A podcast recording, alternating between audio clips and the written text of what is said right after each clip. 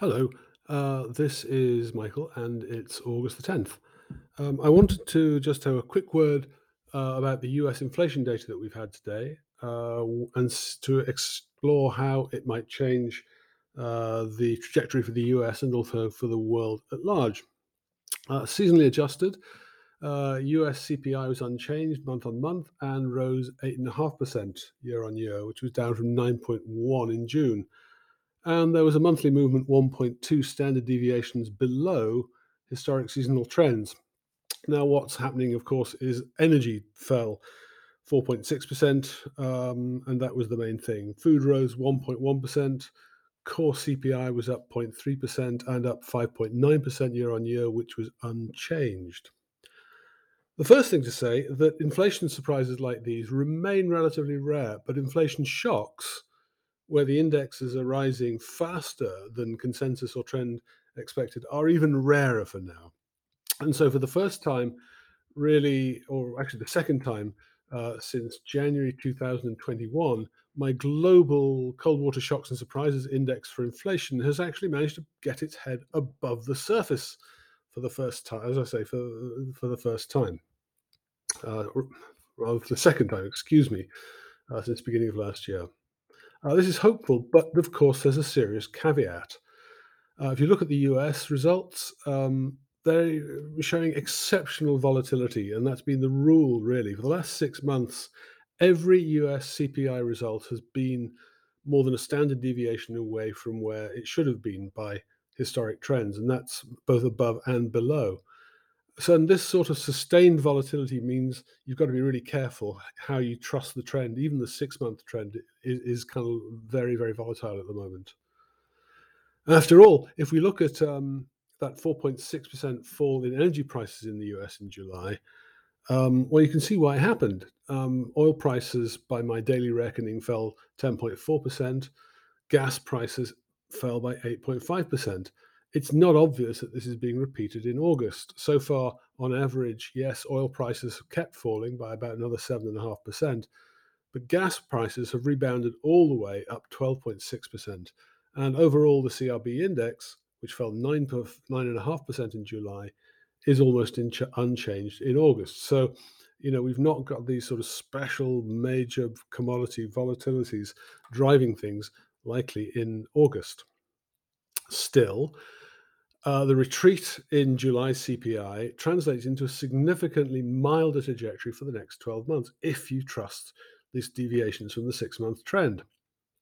Um, I would still expect CPI to top out in September at about 9.1%, and then re- it's, it's to see it retreating fairly slowly but fairly smoothly throughout the rest of the year. However, even under this new and friendly scenario, we're still looking at inflation above 8% until at least the um, end of the first quarter of next year. The second thing to say is that the retreat in the inflationary threat in the US is not yet showing up in the, uh, elsewhere in the world. Um, in the Eurozone, July CPI was up 8.9%, which is versus 8.6% in June. And um, this left the underlying trajectory for the next 12 months almost unchanged. Inflation peaking at, again, just like the US, at 9.1% in September, staying above 8% until February 2021. Sorry, 2023. Uh, we're not going to what, know what's happening in the UK until 17th of August, but the current consensus expects a slight retreat. However, I've got to say the volatilities have been freakish in the UK CPI numbers over the last few months, so I, I don't think you can really read anything into the trend right now. Still, the inflationary impulse felt so powerfully in the US and Europe is now also showing up, albeit in weaker form, in Northeast Asia. China's July CPI rose to 2.7%. Uh, the monthly trajectory only 0.4%, or 0.4 standard deviations above trend.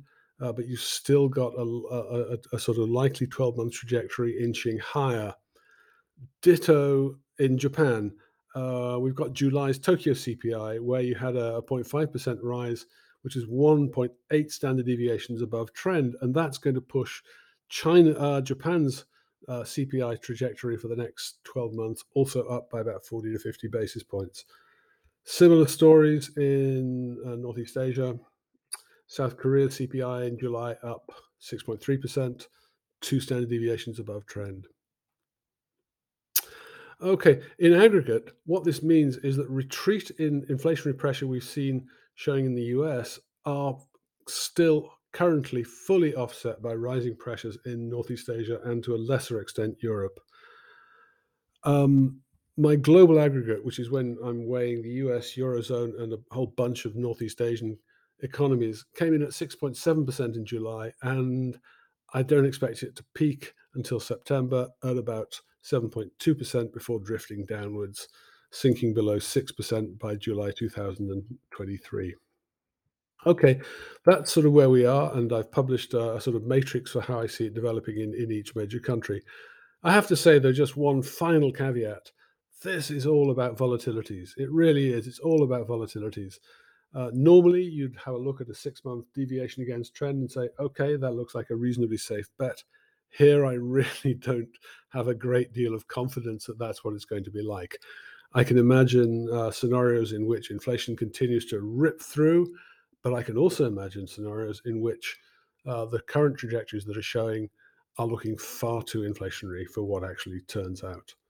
But anyway, I'm doing my best and I hope that helps. And uh, thank you for listening.